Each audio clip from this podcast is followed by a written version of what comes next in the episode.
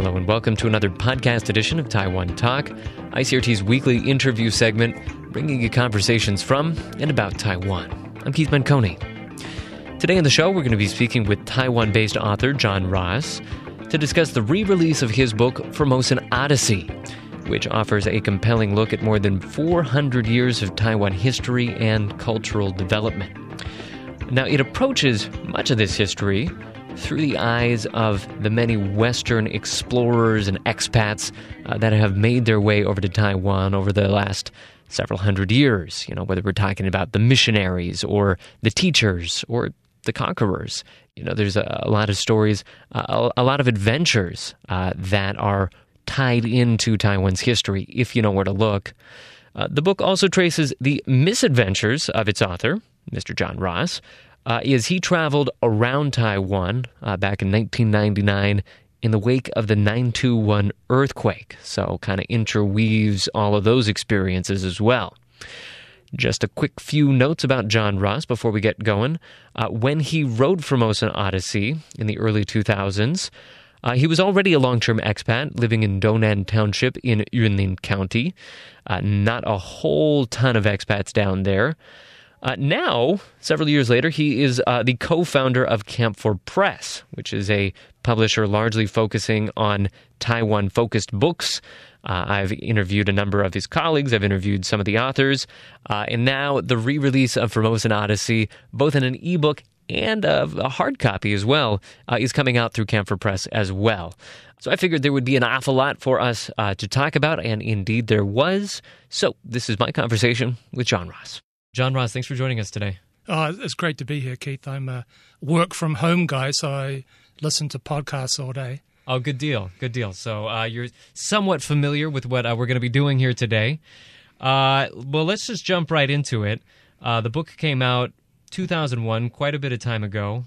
Taiwan has obviously changed more than a little bit over the last couple of years, but let's start where the book came from originally. Well, I'd come to Taiwan just to make money. Mm-hmm. I was finishing off a book on Burma, mm-hmm. and I was going to go to Mongolia. Mm. I didn't have any intention to write a book about Taiwan, but it was just so interesting that I put the Mongolia book on hold. Still haven't finished it all these years later. Right. So little written about Taiwan. It was just amazing, the history, the country itself, culture. So really the jumping-off point for you was, I want something that'll kind of make this information about Taiwan a little bit more accessible to newcomers?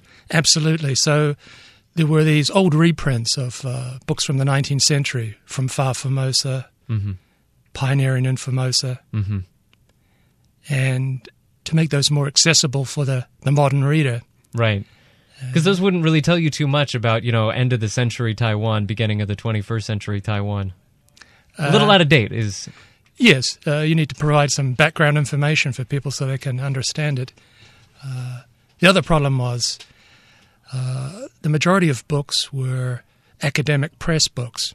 Mm-hmm. So these people are putting out books for their academic career. They don't give a damn about how many people read their books, mm-hmm. how readable they are. So there still are many very good books coming out on Taiwan, mm-hmm. but nobody reads them. Mm-hmm. So it's very easy for someone who can actually write to just read 20 of these books, take out the good bits, put them in a story. A lot of low-hanging fruit there. Oh, incredible. So just earlier in this year, for example, there was a magnificent book came out, mm-hmm. Accidental State, mm-hmm. looking about how Taiwan became the ROC, was quite, as the title states, accidental. Another book was American Justice in Taiwan, mm-hmm. about the riots in 1957. Mm. Have you heard of those? No. Okay, so can you imagine the American embassy in Taipei, downtown Taipei, was ransacked by rioters. Mm. Files destroyed. People had to flee for their lives. Incredible, right? Mm.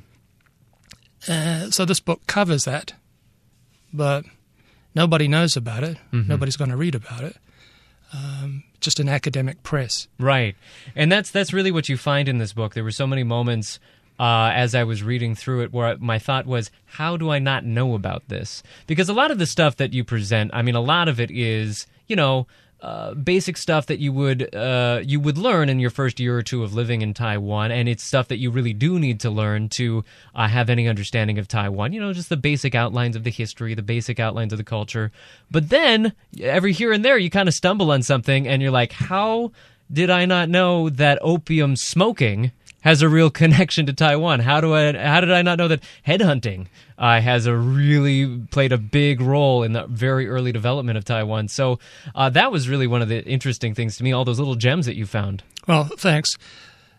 So the book was easy to write in terms of all this low-hanging fruit, as you mentioned. But the challenge was to make it accessible to the newcomer, but also interesting to the old hand, someone like yourself. Still, occasionally, these little gems. Wow, that's amazing. How did I not know that? Eh? Right. Salmanazar, the imposter. Right. The guy who claimed to be from Taiwan, even though he was from France back in the 1700s in England. Right. The toast of London. Yes. Never really got found out. Yeah. Sneaky guy. The Hungarian count, Benyowski, who claimed to have visited here and had various adventures and fought against Amazon women in the 1700s. All sorts of small things like this, yes. Right. And as you were kind of delving into this, I mean, as you kind of mentioned a couple minutes ago, Taiwan is not the only place that you've looked at in some depth. Do you feel like you discovered that Taiwan is a particularly rich place for these sort of quirky little tidbits? I mean, it seems pretty jam-packed, its history. Might just be more a function of me having married and living here. No, Taiwan is a little bit special, I think. There are two reasons for that. It's the geography. It's an island. So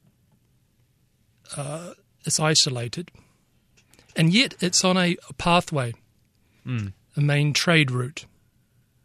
So it's been important. So it's in the thick of a lot of different stuff, but at the same time, it has a certain amount of isolation from some of those currents. So it's a balance of these currents and the isolation. Then the geography of the mountains, which just make it so interesting. Right. If it were flat, you would have one or two tribal groups, but you don't, do you? You've got more than a dozen. Right, and that's why it's so linguistically diverse. Exactly. So yeah, when you think back, you've got the Spanish here, the Dutch, Japanese, the Cold War politics. Just goes on and on. Yeah, on and on. Now, as you were kind of approaching this project, was it a challenge? I mean, you just kind of hinted at it. It wasn't really that hard to find source material, but I mean, I guess we should emphasize to our readers. I mean, you went pretty far out of your way to learn about some of these topics that you were covering. You did interviews. You tracked down some old texts. Tell us a little bit about that. No, once again, it's very easy. You just go to a library. So the source material in English is pretty forthcoming? Yes. I can't read Chinese. I paid a couple of people to read books for me. And, university students, I say, okay, read through that, give me the basic idea. And then, okay, that sounds good. Give me a good translation of it.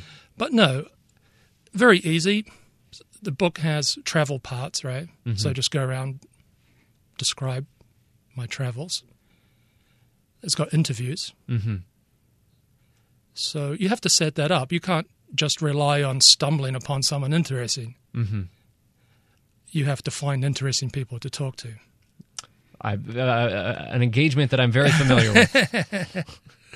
And yes, then reading the old books, reading the modern books, reading the academic books, and putting it in a framework, right? So I've got two frames, loose, but two frames. Start chronologically. My travels over the course of the book where I'm traveling around Taiwan. 9/1 earthquake through to the election, right, historic election of Chen Shui-bian. Then the other framework is the chronology of the history of Taiwan, from the early days through to 20th century. It's loose, but it still gives it some frame. If there's one tip I would give on writing, it would be that I don't keep a diary. So that is the kiss of death for writing. That's just like the most boring rubbish you're going to read. You don't need to know what I had for breakfast. So you can still remember all those little anecdotes and interesting tidbits from your life? I just write notes. Ah, okay.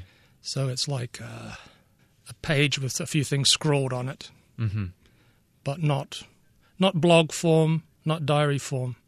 People might think they're going to write something for a blog and then rework it into a book. No, it's still going to read like a blog. All right. So let's. So we're getting a sense there of some of the craft and writing craft that went into all of this. But let's jump forward a little bit to the publishing craft, because this was re-released in 2014 under a publishing house that you yourself had a hand in creating, Camphor Press. Had a number of your authors on the show, have had one of your co-founders on the show as well. Very interesting work that you guys are doing over there. A, could you tell us a little bit about why you were keen on doing a re-release? And B, we should mention that Camphor Press, many of your publications are ebooks. That's kind of your focus. But this year, you decided to release it in paperback. So that's an interesting decision as well. Well, the original run of the book had run out. And we wanted to get it out for people. Did an ebook, and it's the best-selling book of our books. So doing the print version, the paperback version was an obvious choice. Just kind of the next step. Yeah. Now you didn't change a whole lot in the re-release, but you did add an afterword, and I think you tidied a couple of things up. What were the biggest changes that you felt that you had to make? You know, more than a decade later. I cut about 5,000 words from the book, just tightened up the writing, just so that it runs more smoothly. So that's another tip. Ditch the diary. And the second tip, cut. So if you can cut 10% from it, that's good. Be the brutal editor. Yes. The other difference was the name on the front. Before it was John Ross, now it's John Grant Ross. Ooh. Because I found out there's some commie apologist living in Beijing and a Marxist who writes pro-CCP rubbish.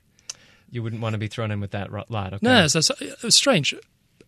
I got this negative reaction sometimes from my name on the internet. And I thought, who's writing this stuff? Huh?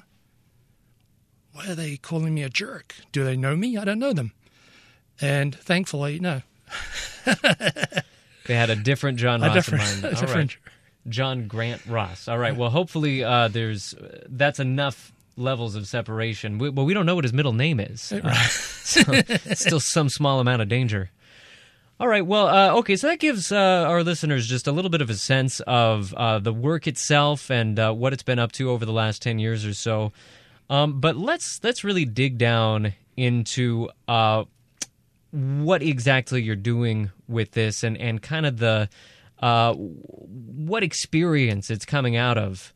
This book seems to me to be coming out of a very like a long tradition of explorers. You know, you kind of talk about many of the explorers that have come to Taiwan in years past.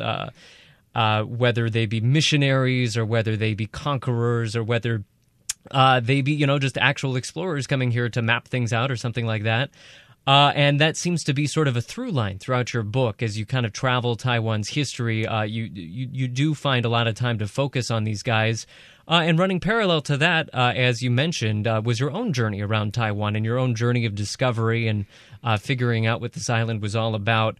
And it's interesting, you say that one of the reasons that you decided to start this journey in the first place is one of these explorers from, in this case, the 19th century, W.A.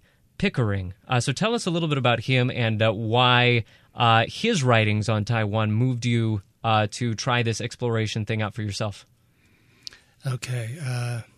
Pickering went to sea when he was a teenager. Mm-hmm. Unlike today when you go to university and you don't have a job until your early 20s. Mm-hmm. He was out on the high seas. Then he got a job for the Chinese Imperial Maritime Customs. Mm. So that was collecting custom duties from imports. Then he came to Taiwan. He was the consul down in Anping. Mm-hmm. He was just 25 years old. Mm. And then he's having all these amazing adventures amongst the Aboriginal tribes and heading up into the mountains. Then he went into private business, and he was involved in the Camphor War of the time. So, yeah, it's just so incredibly colourful. Mm-hmm. But my travels are not in any way parallel to that. It's done as sort of a contrast, you know. Well, parallel lines can be fairly far apart, if I remember my geometry. But yeah, obviously there was something about that experience that was appealing to you. So was that part of the motivation for coming to Taiwan originally? No. So my exploration was done in other countries: Papua New Guinea, Burma, Mongolia. Mm. Taiwan was just the place to make some money and write about it. Mm-hmm. So when I came here, it was the convenience of teaching English. Back in those days, in the mid-90s, it was very easy to get work. You could work for 6 months, leave, come back, get good-paying work right away. So it was off to Mongolia in the summers, then back here. So I didn't have any intention of exploring Taiwan, or, when I use the word exploring, I mean traveling. Mm-hmm. But, I've done real exploring in other countries, but nothing here. So what did you find in his work, and what did you take away from that? Yes, basically reading his book, and from Far Formosa, just opened up, gave me a new look at Taiwan. I wasn't aware before I read those books just how wild Taiwan was, the number of shipwrecks, that much of the mountains were off limits until quite recent days. Now, okay, so it seems like you're trying to take a step back from some of the parallels here, but it seems like there's a couple of them. If we look back to like the very early Dutch that came to the island, you have this very interesting anecdote about how there was sort of a missionary aspect to the Dutch colony, and the folks that they had teaching the Aboriginals in Taiwan were actually many of them Dutch soldiers, and the priests or the clergy, the more religious folk that were kind of running the show, they were always complaining about how useless these soldiers were at teaching and how they were just drunk and debaucherous. I mean, I'm having a hard time not seeing a similarity there to the modern expat experience. Yes, I had no idea when I wrote that down. It's great stuff, isn't it? But when you look at it, you can choose what you want to take away. You can look at the Dutch period and say, my goodness, the past is a foreign country. It's just so different from today. Or you can look at it and say, wow, they're just the same as we are. So yeah, the Dutch period is amazing, isn't it? I'm from New Zealand, right? And Fort Zeelandia, New Zealand, Fort Zeelandia. Do you see any connection there? There is a little bit of a connection. I can see that. Okay, so Zeelandia is the Latin form of Zealand, which is sea land in English. So Taiwan, settled by the Dutch in the southwest area in the 1600s. Same time the Dutch were exploring, right? Found New Zealand, called it Nova Zealandia, and then Captain Cook changed it to New Zealand. But it shows you at the time how important the Dutch were. So you've got these little stories of the Dutch down in Anping, and they're part of this huge trade network and this moment in European history. VOC is the company that settled there. That's the first modern corporation. They sold public shares. That's really the start of Western capitalism, mm-hmm. as we know it. It's just amazing. So many stories. I mean, I couldn't put everything in there. Mm-hmm. There's a chap called Hendrik Hamel. Mm. He was a young bookkeeper on board one of the Dutch ships. Mm-hmm. So he set off from Anping in 1653. Mm. Okay, he's just 22.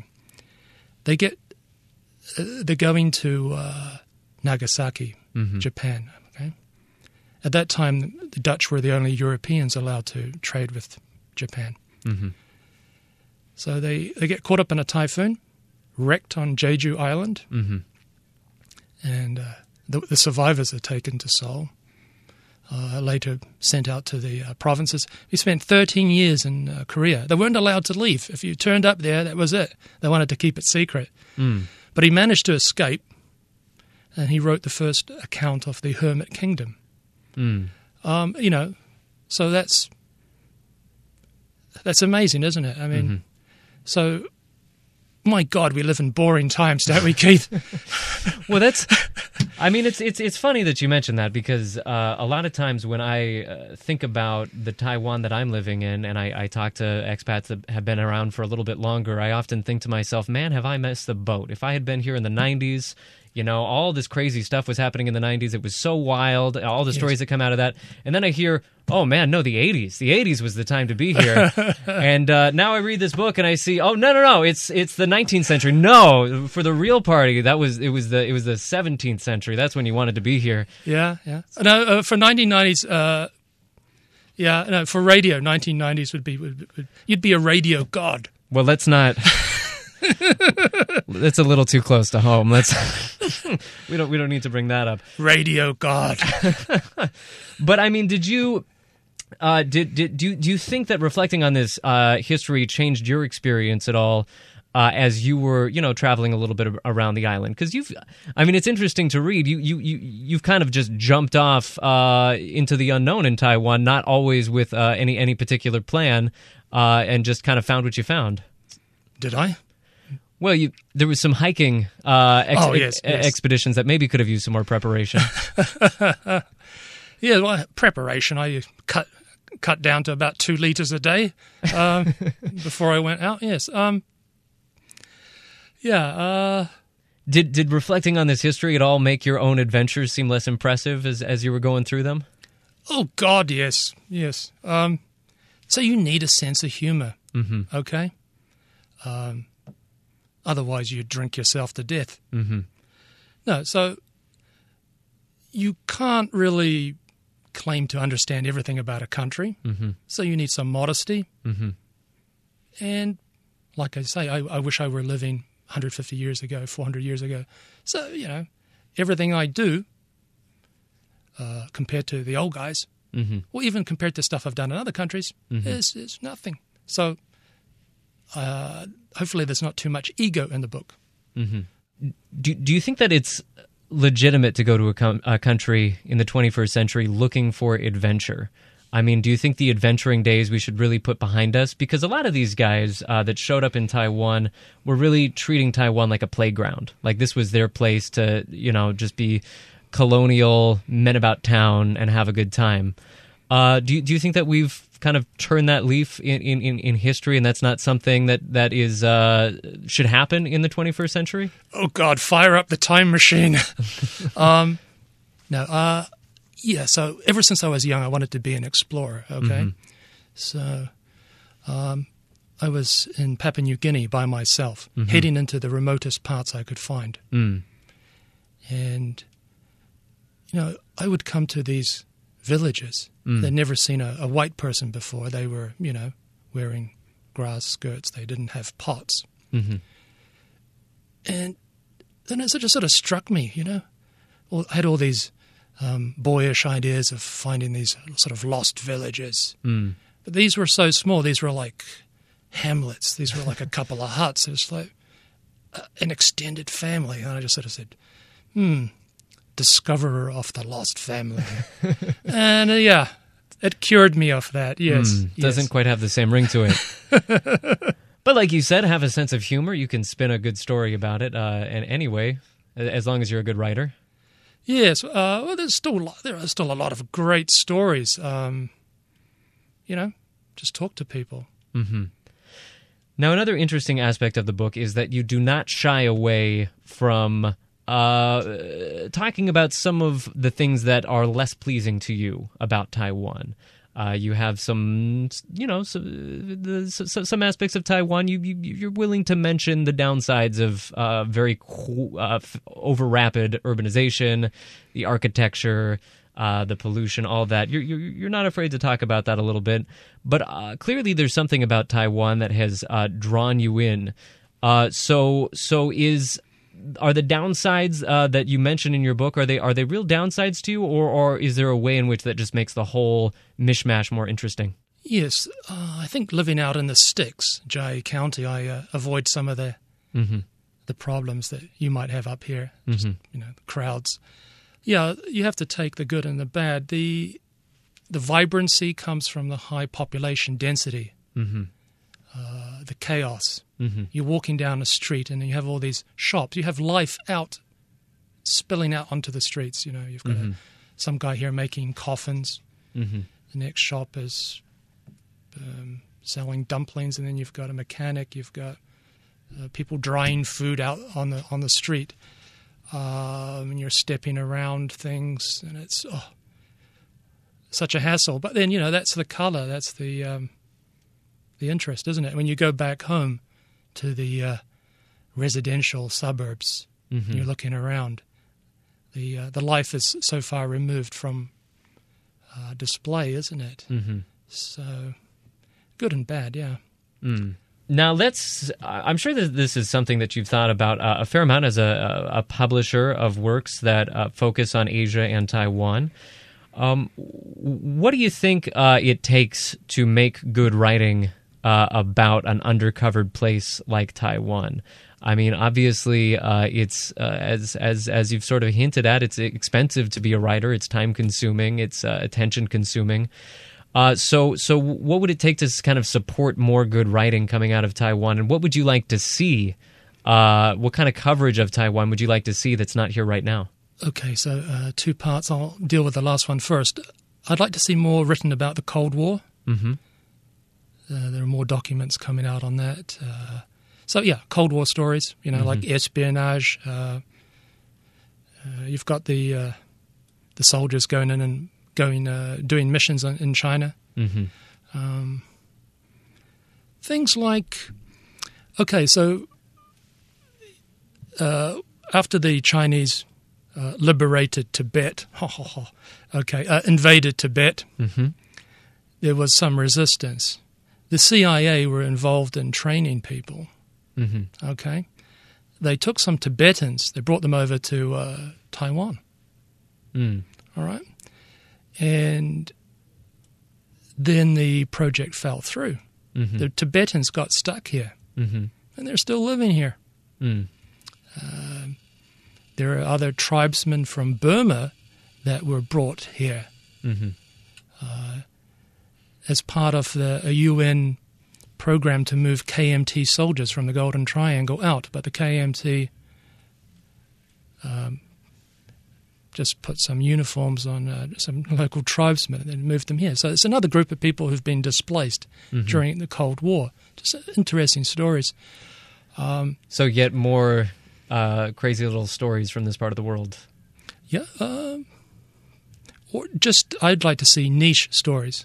Okay. So I would say I went for something general with my book, sort of cover everything. Right. And you're still not going to make any money, all right? So just give up the idea you're going to make money. Absolutely. Hobby. Just write what you want to write about. It doesn't matter how niche it is. Anything really niche. It could be like... a guide for vegans or something. You do listen to the show. Yes. Okay, a good example of that is an American guy, Lauren Andel, and he's written two books about trains in Taiwan. He's one of these train nuts, so he's a photographer mostly, so his books are picture books, and he's working on other ones. So things like that. just write about your interest. Mm. No one's going to read it anyway, so you're writing for yourself. All right. Well, let's given that this book is so chock full of really interesting little tidbits and really interesting historical and cultural observations, let's just close things off on what this book does best, and give me one of the things that, as you were going through the research and putting together this book, that made you stop and go, how did I not know that? That's so amazing. How did I not know that thing? Can we get one more before we go? Oh, it's been a while. Gee, the last time I was talking about this book was 2002, and I was talking to Terry. No kidding. In Kaohsiung. No kidding. He had a weekly show, community radio. I was his very first guest. Really? Yes. Right there, we just found a little interesting historical tidbit, at least to radio people here. So I can't bloody remember. Got it. All right. Okay.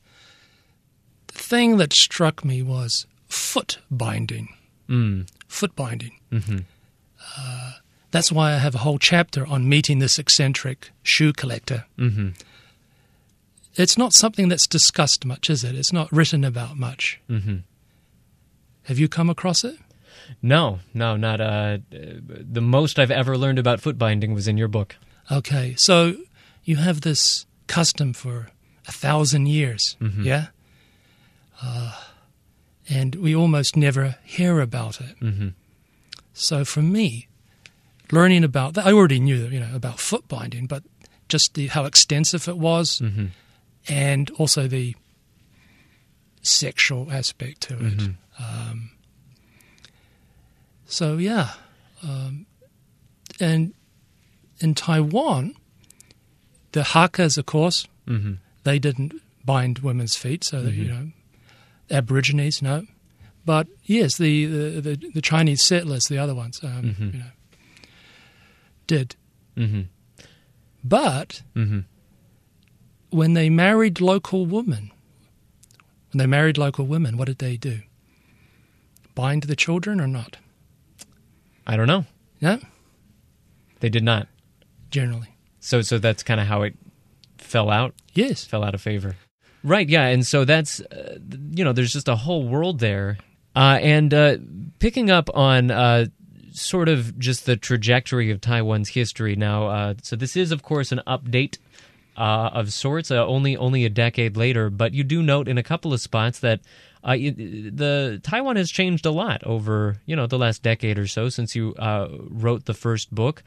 In some ways, you say that Taiwan is a nicer place to live, but in other ways, you say that there's kind of a certain dourness that has pervaded the atmosphere here, a little bit of pessimism about the way that things are going. So I guess just to close things out, maybe give your perspective on what's changed since you first issued Formosan Odyssey. Well, people are earning the exact same amount of money, including me. Well, that's a thing that stayed the same, but it's not supposed to stay the same. Right. So that's the main difference. I mean, people feel that. That'll make anybody dour. Yes. I'll tell you, radio jobs are less. I will tell you that.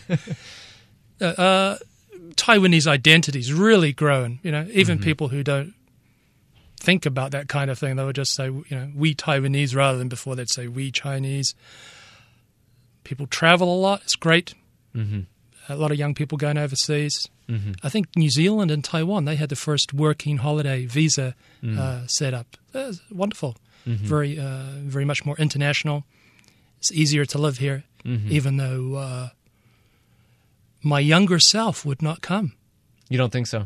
No, because originally it was for the money, remember, and it was the flexibility. Right. But today you can't do that. You can't just arrive and get a really cool job. Mm. Which is better, the quality of English teachers has improved. It's not just any old jerk that's showing up. No, so maybe half of them are all right now. Well, let's not get carried away. Maybe 20, 30%. Okay. We won't get too specific on the percentage there. Yeah. So we're doing better than the Dutch schoolmasters, yeah? All right, we can take that. We can take that as a positive note. Yeah. So, you know, speaking of the Dutch and drinking, did somebody mention drinking? No. It's implied. Okay. Okay, the Taiwanese, what do they call beer? Pijiao. Okay, for Chinese and Taiwanese, biru. Right, from the Japanese term for it. Right, Japanese. Where do you think the Japanese got it from? English? Dutch. It goes full circle. Yes, Dutch, yeah. So it's just like Inception. It's like a dream within a dream within a dream. Yes. But does knowing this stuff really make any difference to your enjoyment of the glass? I'd like to think so. Yes. I'd like to think so. Do you think it's made a difference for you? Yeah, we don't want to be just dumb animals wandering around blindly, do we? Dumb animals that know the right terms for things. Yeah, exactly. Yes. No, I mean, it's just fun, isn't it? If it's interesting, but no. Well, and I always operate on the assumption that knowing a little bit more about the place that you live, getting back to us dumb English teachers, I was an English teacher for a little bit of time, that you get more invested in the place and you get to care more about it and want to cultivate it a little bit more. And I mean, that perspective informs a lot of my work. To some extent, a lot of what I do is just directed at helping people understand the place that they're in and hoping that makes them a little bit more invested in it. Does that sort of concern inform any of the work that you did here? I wasn't really thinking about my readers when I wrote it. I didn't have much contact with people, you know. Mm-hmm. When I lived in Dounan, I once got someone to write to me with the address "The Foreigner," Dounan, and it got right, exactly. It got you. It's a very telling story about Dounan. But it's improved. Mm-hmm. Yeah, it's got a McDonald's now. Mm-hmm. All right, so I guess we'll close things out with a ringing endorsement of Dounan right there. Okay. The book is Formosan Odyssey, Taiwan Past and Present. The author is John Grant Ross. Yes. And we are very happy about the re-release. And you can, of course, find that at the Camphor Press website, on Amazon, wherever fine books are sold. John Ross, thanks so much for joining us today. Thanks, Keith. Wonderful. Thanks for listening to another podcast edition of Taiwan Talk. Taiwan Talk, of course, broadcasts every Monday on ICRT FM 100 at 8 a.m. and 6 p.m. right after the top of the hour newscasts. You can also find the extended podcast version of the show, which is what you were just listening to, right here online at the ICRT website and on iTunes.